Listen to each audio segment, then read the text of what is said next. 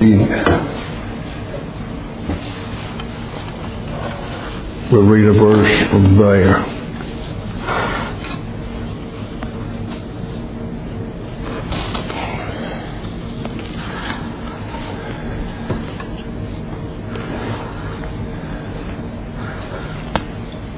If I ever add any comments, it is not to take away or to think that I got more to say about a topic. But I'm sure that if you hear what I say when you walk out, you're thinking, this would have fit there.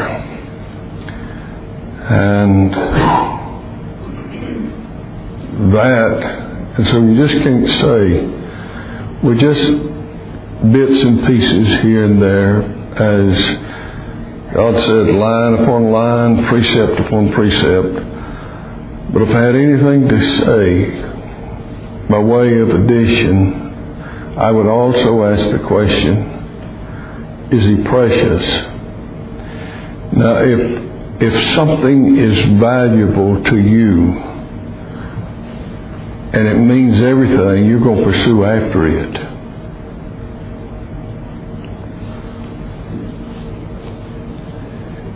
And one other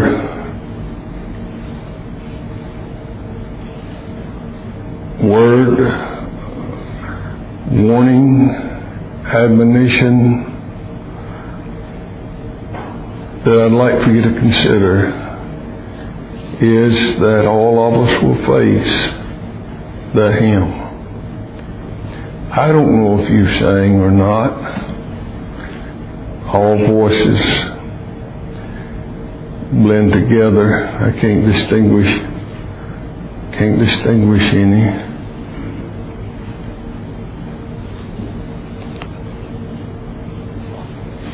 But we will face it.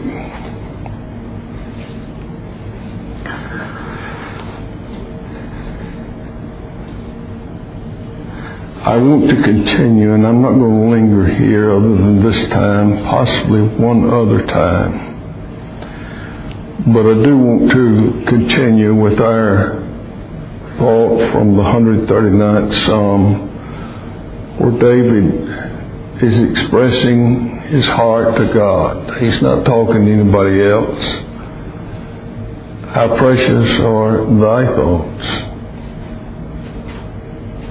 unto me. Just whether he's down on his knees,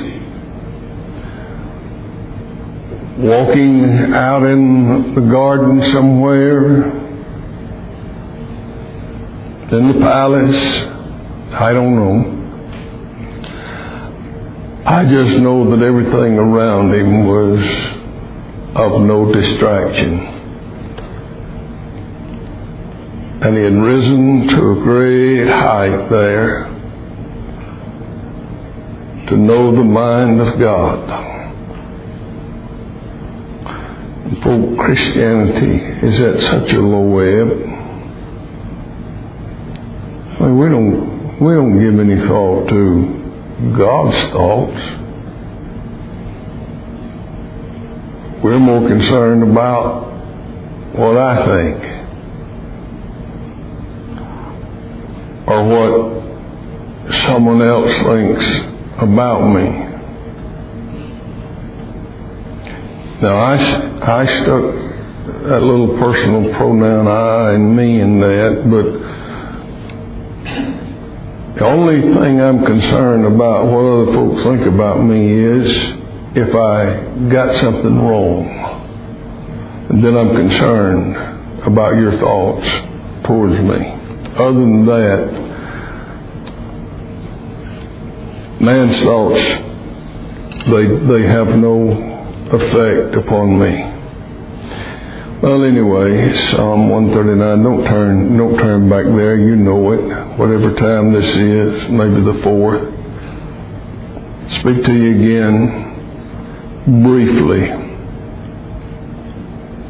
when we get down to it on Thy thoughts are precious. Would you bow with me?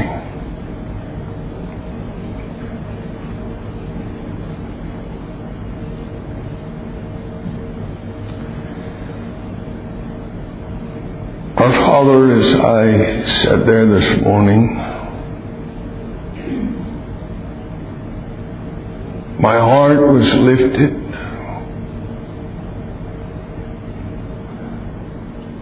to the one on the throne.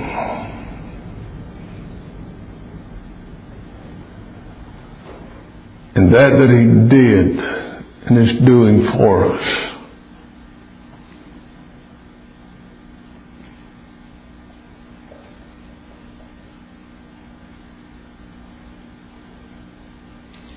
And Lord, He is.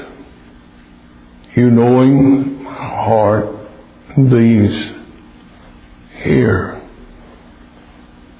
He is very precious.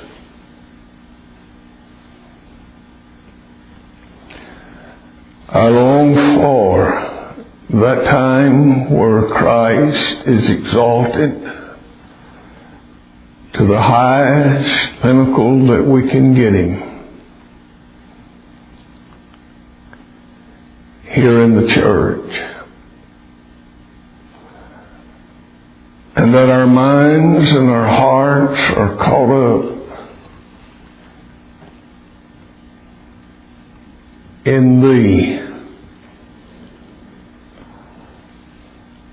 We're not here to fulfill some religious obligation or command. We're here to learn Him worship Him, to love Him, to love one another,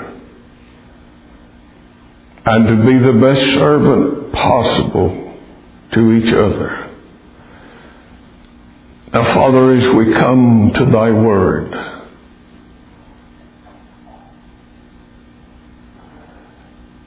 Herein is our delight. Herein is our life.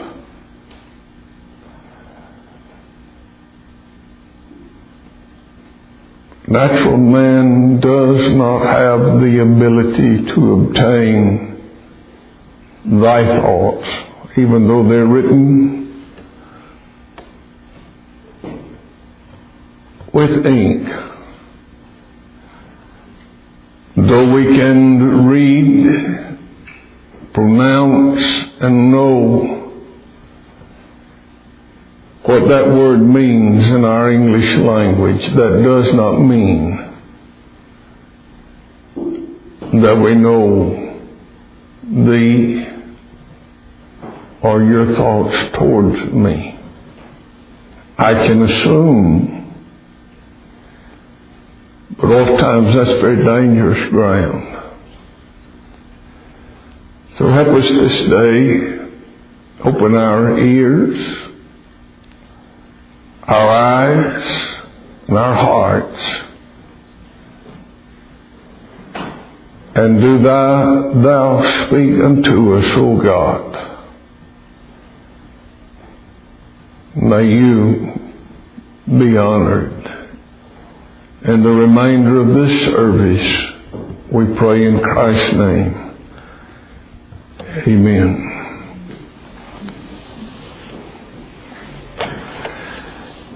Any serious minded individual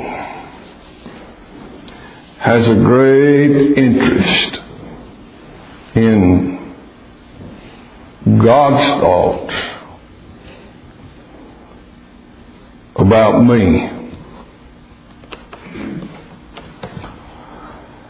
That's why we pray, not all the time telling God, this is the condition around me, this is the condition I'm in, this is the condition in my world. Not all the time telling God that which He already knows. not all the time asking God. And it's right at times to ask God for various things in your life, but praying is more than that. It's listening also to know the mind of God towards me. That's why we search the scriptures. I'm not interested in what the Baptists have to say about it. I have even a greater and more personal interest than what the old men, the great men of old have said about it. I appreciate their writings, but I search the scriptures, find out what are God's thoughts. I hope that you sit on the pew you're on this day and are here most of the time, trusting that the preacher is honest enough to tell you the truth, and that he has a greater interest in me than he does in himself. I hope that's why you sit on the pew.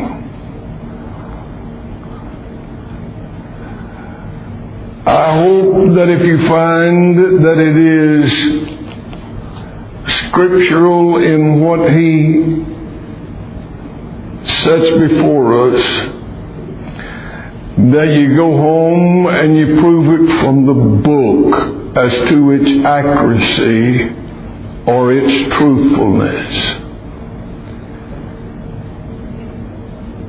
All of you hear me now in this. There's a large number of folks in eternity that passed out through the a valley of death, pass through it, depending upon the word of an individual. You're right. Don't do it.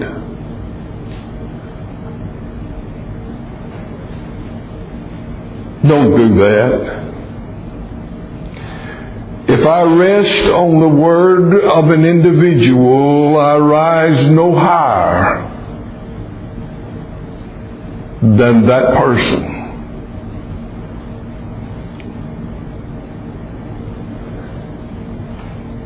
Make certain, no matter who it was, how much you think of them, how much you love them, make certain within your own heart that that person told you the truth.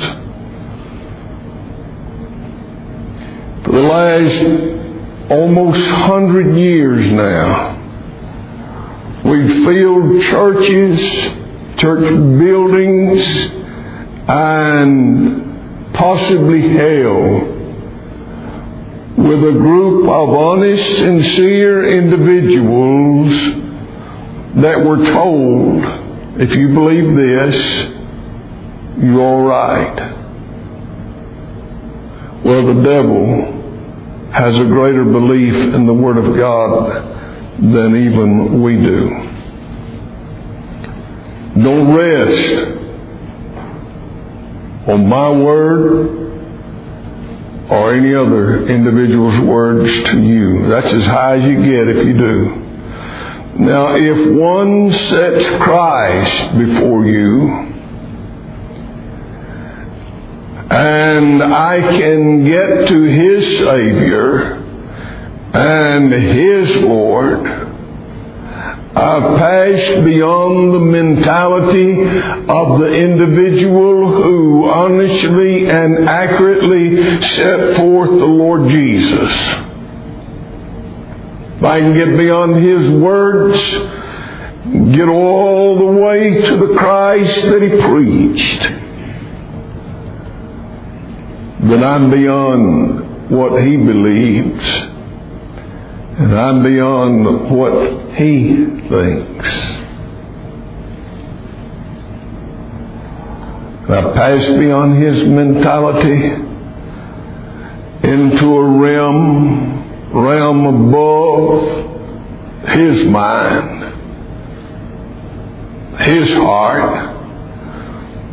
I passed into my own personal realm of peace.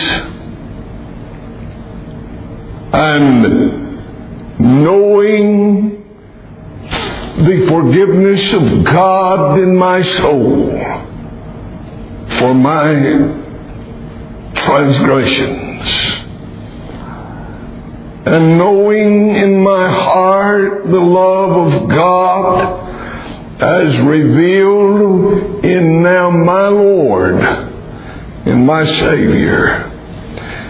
Simply because I got beyond the words of an individual. They may have been right, but I don't stop there.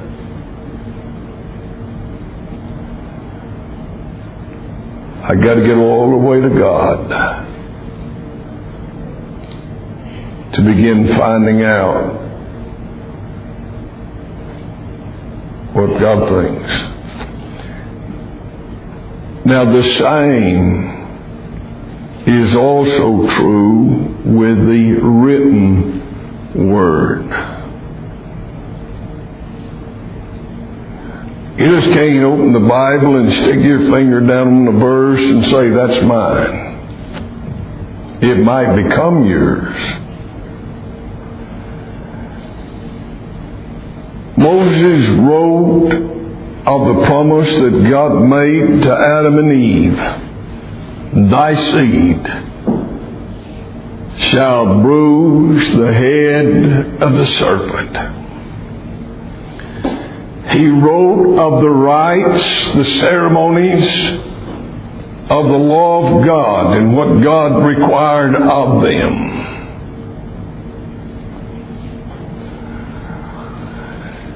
But the child of God at conversion and hopefully many times after is raised above the promise. The head of the woman's seed. And that he did at Calvary. Bruised the serpent's head. He'll take all his authority, all his power, because he's going to bruise that head when he dies. Child of God is raised beyond all everything. From the first promise made to man to all that the ceremonial law required of Israel to perform raised above all that, though all those pointed to the Lamb of God. The law, remember Jesus traveling with those two on the Emmaus Road? And he spoke to them of things out of the law and out of the prophets and out of the Psalms concerning himself. That's what I go looking for in the Scripture. Things concerning Christ. What you hold in your lap, just the bare, naked, mute, can't speak to you. Letter of the Word of God. And that cannot be your resting place. It must have a voice. As I've told you many times, if all you hear this day is my voice, then you're, you do not benefit from being here today. But if in my voice you might in your soul hear the voice of God, then you will greatly benefit in responding to that voice. This letter cannot be your resting place. It's got to have a voice and it's got to have substance. Now to our verse, and this, the letter of the law of God, Genesis through Malachi. Folk, it did not matter at the conclusion of the Old Testament that God had not spoken in 400 years. It did not matter to them. They had all the ceremonies of the law. They were faithful every Sabbath day. But that's as high as they got in this book. No higher. Now, where I ask you to turn Romans 4 14. For if they which are of the law be heirs, that's the extent, that's the height of anything that they obtain. It comes from the law of God. They get no higher. Cain got no higher than the law of God. You gotta take a sacrifice. But the problem with Cain was that he believed that that which he labored would be more efficient and sufficient and more pleasing to God. Because after all, Cain in his mind was a very righteous fellow.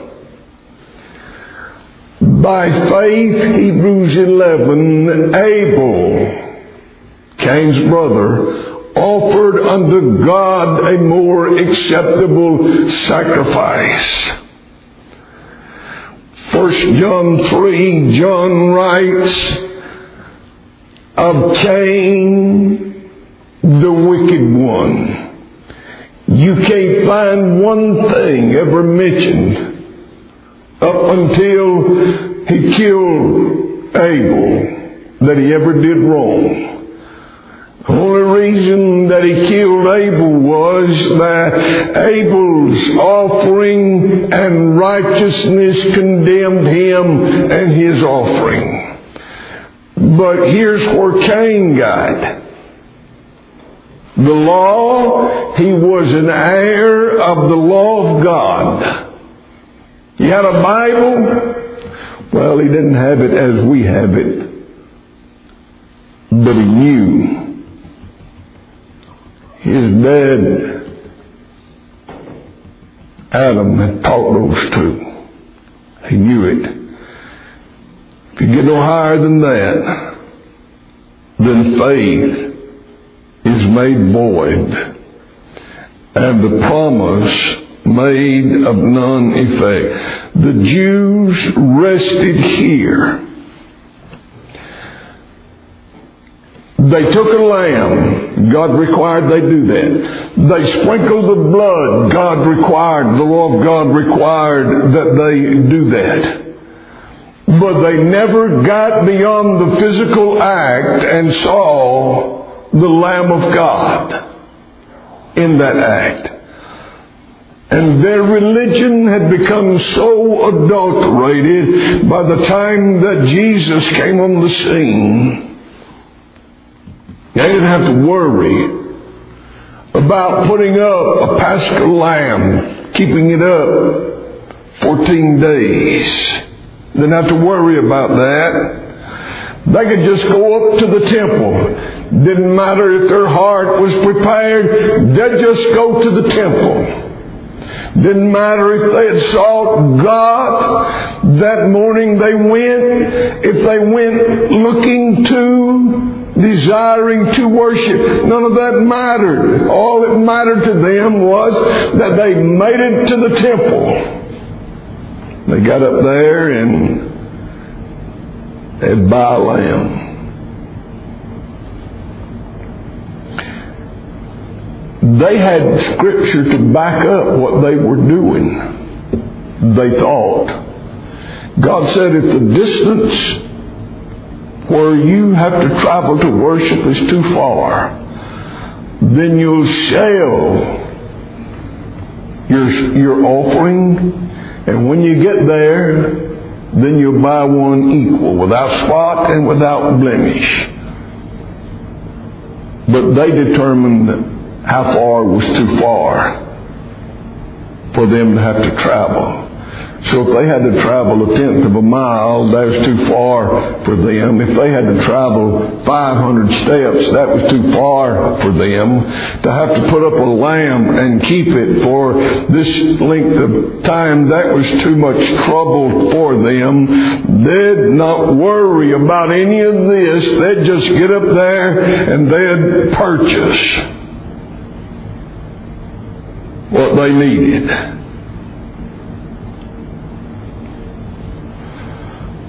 And Jesus took a whip two times, overturned the money changers' tables, set free all the sacrificial animals, and drove them out of that temple. Saul of Tarsus had mastered the law of this book that his fathers had taught him, religion had taught him. He was educated under probably the greatest teacher that Israel had, especially in his day, Gamaliel. He thought that he was an heir of God because of the law of God. And all the while that Saul of Tarsus was crossing every T, dotting every I, and was outwardly faithful in everything he did. The one thing he didn't know from the law of God that he knew so well was the God of the book and the God of the law. He didn't know that. He didn't know God's thought or thoughts towards him. He had already determined this is what God thinks of me because I'm faithful to the religion of my fathers, and they were right. He didn't know he was loved of God. He didn't know that he had always been loved of God. And this Jesus that he had heard about, he was an impostor. He was the illegitimate son of a fallen woman. He didn't know that. Oh, that's what he thought. And he didn't know Jesus Christ. He didn't know these things, neither does anybody else, till they meet God. Let me tell you about the first encounter of your meeting God. It has nothing to do with God loves you. Nothing. No disciple, no apostle has ever, ever introduced God to a sinner as a loving God.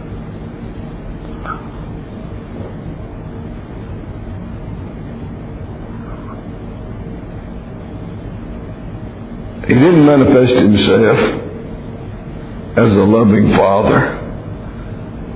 First manifestation that a sinner ever has of God is he's sitting on a throne. He's holy. He dwells in a light which no man can approach. And in that light, that sinner's corruption, sinfulness, his, his everything about him becomes an open book and becomes known to him. Like a doctor putting a drop of blood under a microscope and telling you this, you have this incurable disease. That's what your first encounter with God was. You are a sinner, you are guilty, you will die.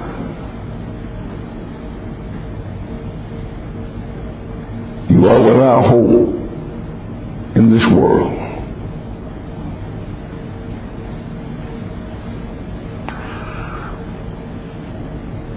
And then in repentance, true repentance, that's the beginning, that's the first step towards any further revelation of God to you as a loving God. That's the first.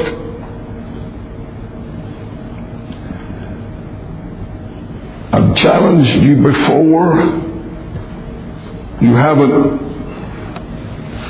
taken me up or you, you weren't able to take me up, find one sermon in all the book of Acts where they spoke about the love of God. Just one.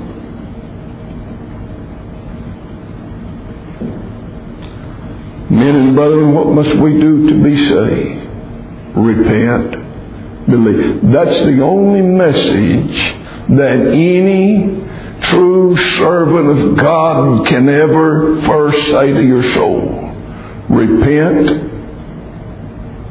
and believe. But see, you can't repent and you can't believe. Both are the gift of God, gifts of God. Now I begin to close out this topic of God's thoughts are precious unto me. I did, well, I did the first time we read in Psalm 139. Down below that, how great is the sum of all of them. He said, if I should count them, they're more than the sand of the sea. Now, if Adam had begun to count the sand grains of sand of the sea. And he put them all over here in this location, and, and then his next son had, had taken up where Adam left, and they've been counting them for over 6,000 years. They still have not yet touched how many grains of sand are by the seashore. We've got 66 little books here in the one book. And if we had eyes to see, every chapter contains therein something of the thought or thoughts of God to you. And men have been searching this out from the very beginning of time. You say they didn't have a Bible. They've been searching out the mind of God and the heart of God. How they found that out without a Bible? Well, it's not too hard for me to understand that now. In the beginning, I had a difficulty with it. I thought you needed your Bible. Now, it is my workbook, but it is not my God.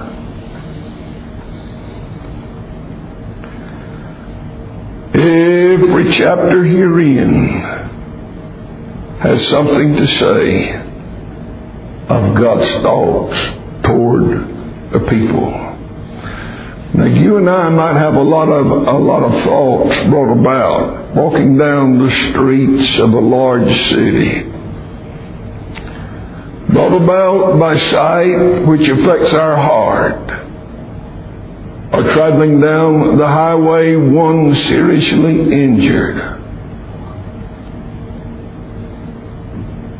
on the sidewalk begging for a handout, the slain, or that's blind or mentally handicapped. We would gladly help them. But we don't have the power to cure their lameness, their blindness, their mentality. And it's kind of a devastating thing to pass where there's been a major accident on the highway and seeing a dead body covered up. More than one ambulance there because more than one was injured. Sure, you're affected. You love your children supremely. You desire their salvation, hopefully a, an education, good. You desire that they might have a decent career, but you don't have the power to bring it about. You might finance them if they get through. If they get through high school, you might finance them in, in further studies, but you don't know. You can't make them study. You can't make them earn a degree. You would if you could. But when it comes to God, God has the power to bring about every thought. Jesus traveling, he saw, he was moved, said he saw the multitude, and he was moved with compassion, and he, and he had the disciples to set them down in groups of 50, and he took a few little loaves of bread and fish, and he fed thousands. All because he had a heart, and that heart was moved with compassion, and because he had the ability to bring about the thoughts of his heart. You parents evidence you know, you're not always saying, I love you, son, I love your daughter. You're not always saying that, but you evidence the thoughts of your heart. You go to work and you don't feel like it. You deny yourself to provide for them.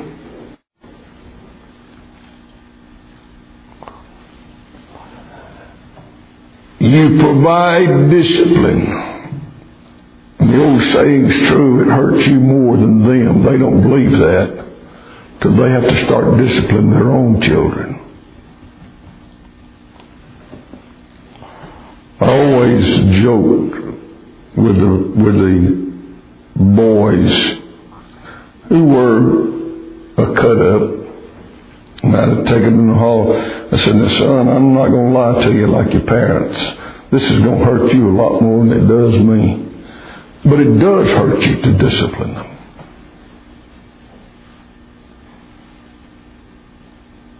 But love demands it.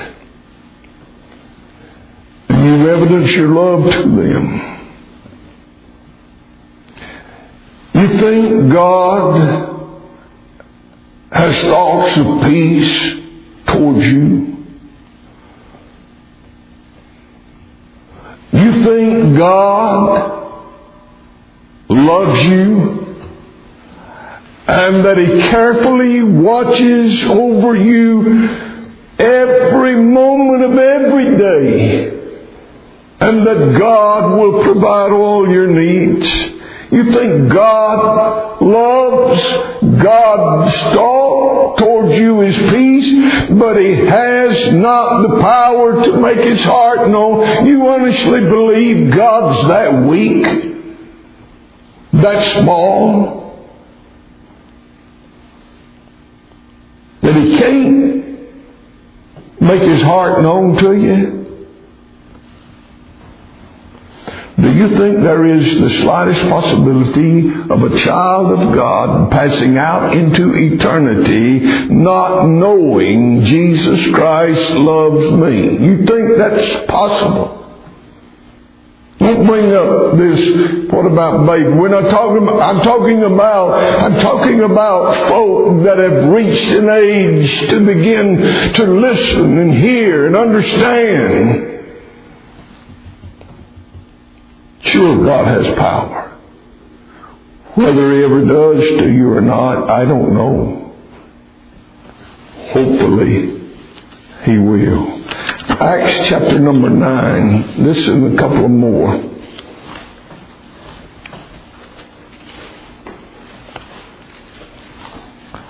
And you know this. Acts chapter number 9, beginning with verse 1, and Saul yet breathing out threatenings and slaughter against the disciples of the Lord. You got to get rid of all these Christ professing people. So he goes into the high priest and desired of him letters to Damascus to the synagogues. That if he found any of this way, whether they were men or women, he might bring them bound unto Jerusalem. And as he journeyed, he came near Damascus. And suddenly there shined round about him a light from heaven. And he fell to the earth. He heard a voice saying unto him, Saul, Saul, why persecutest thou me? And he said, Who art thou, Lord? And the reply was, I am Jesus He wants to know, what do you have me do? God said, you go down into the city and you find this man. But that light was so great that it blinded him. And he had to have somebody lead him. Saul of Tarsus didn't know Jesus Christ loved him. He did not know that Jesus Christ was Lord. He did not know that Jesus Christ had the power and the heart that loved him before he ever met him. Now, folk, if you visit, if you've ever visited the tomb of the unknown soldier, and you've watched those and the changing of the guard there. You've seen that. There lies in that tomb a man unknown, a man unloved. You can't love that that you do not know. I'm sure that somewhere back there, the little pitter patting of the feet through the house delighted a mother's heart. I'm sure that that dad looked upon that little boy with the greatest of affections. And now nobody knows him. So Saul could not have known what Jesus Christ knew of him. Another Galatians chapter 2.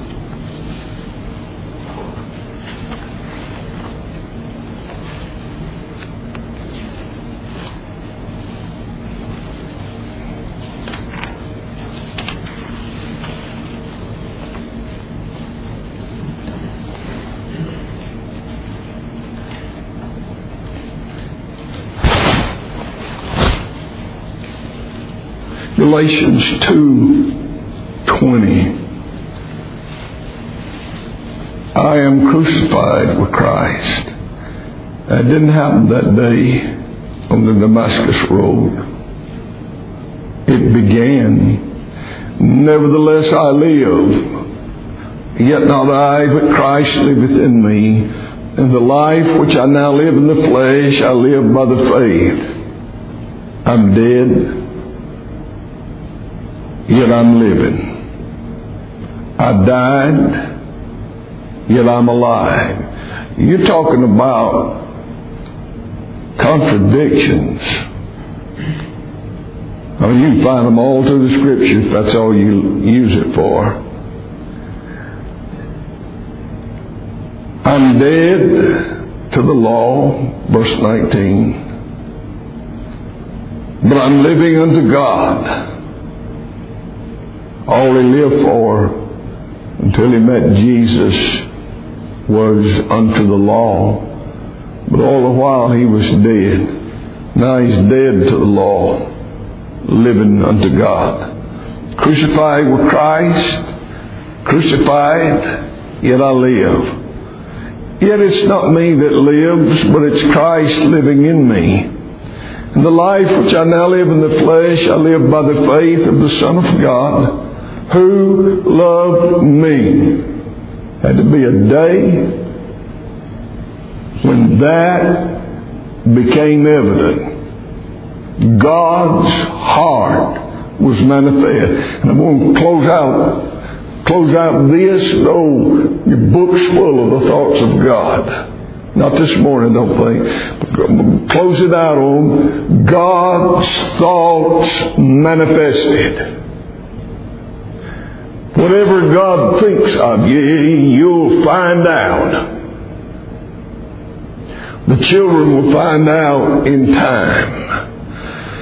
You have heard in devotion the verse has been has been quoted and read several times that of Jeremiah 31 3. I have loved thee with an everlasting love. Now listen to the next word, and that's been pointed out also. Therefore,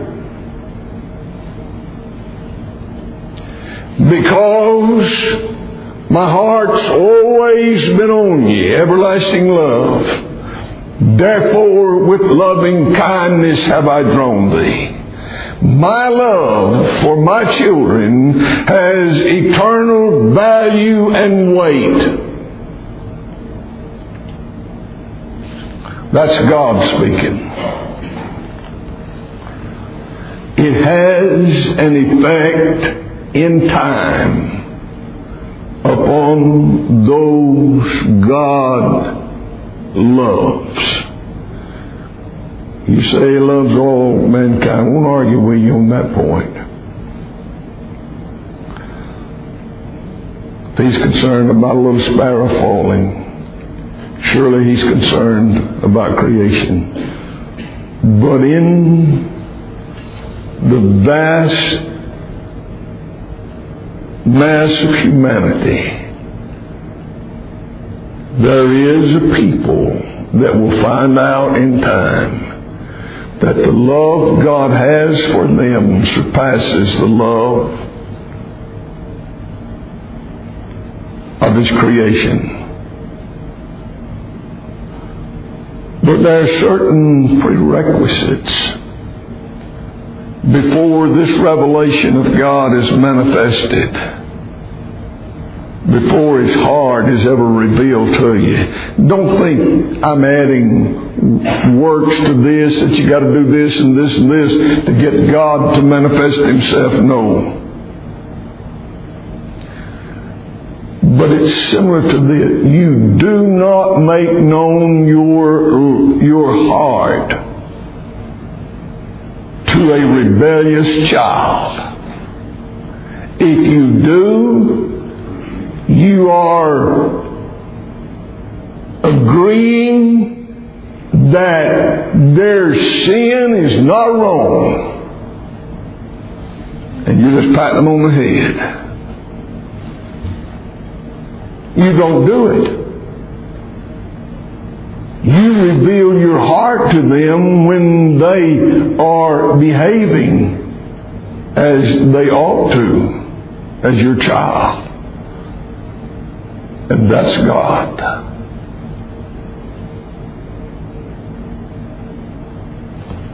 And all, I'll close there. All that God loved in eternity, we'll find out about it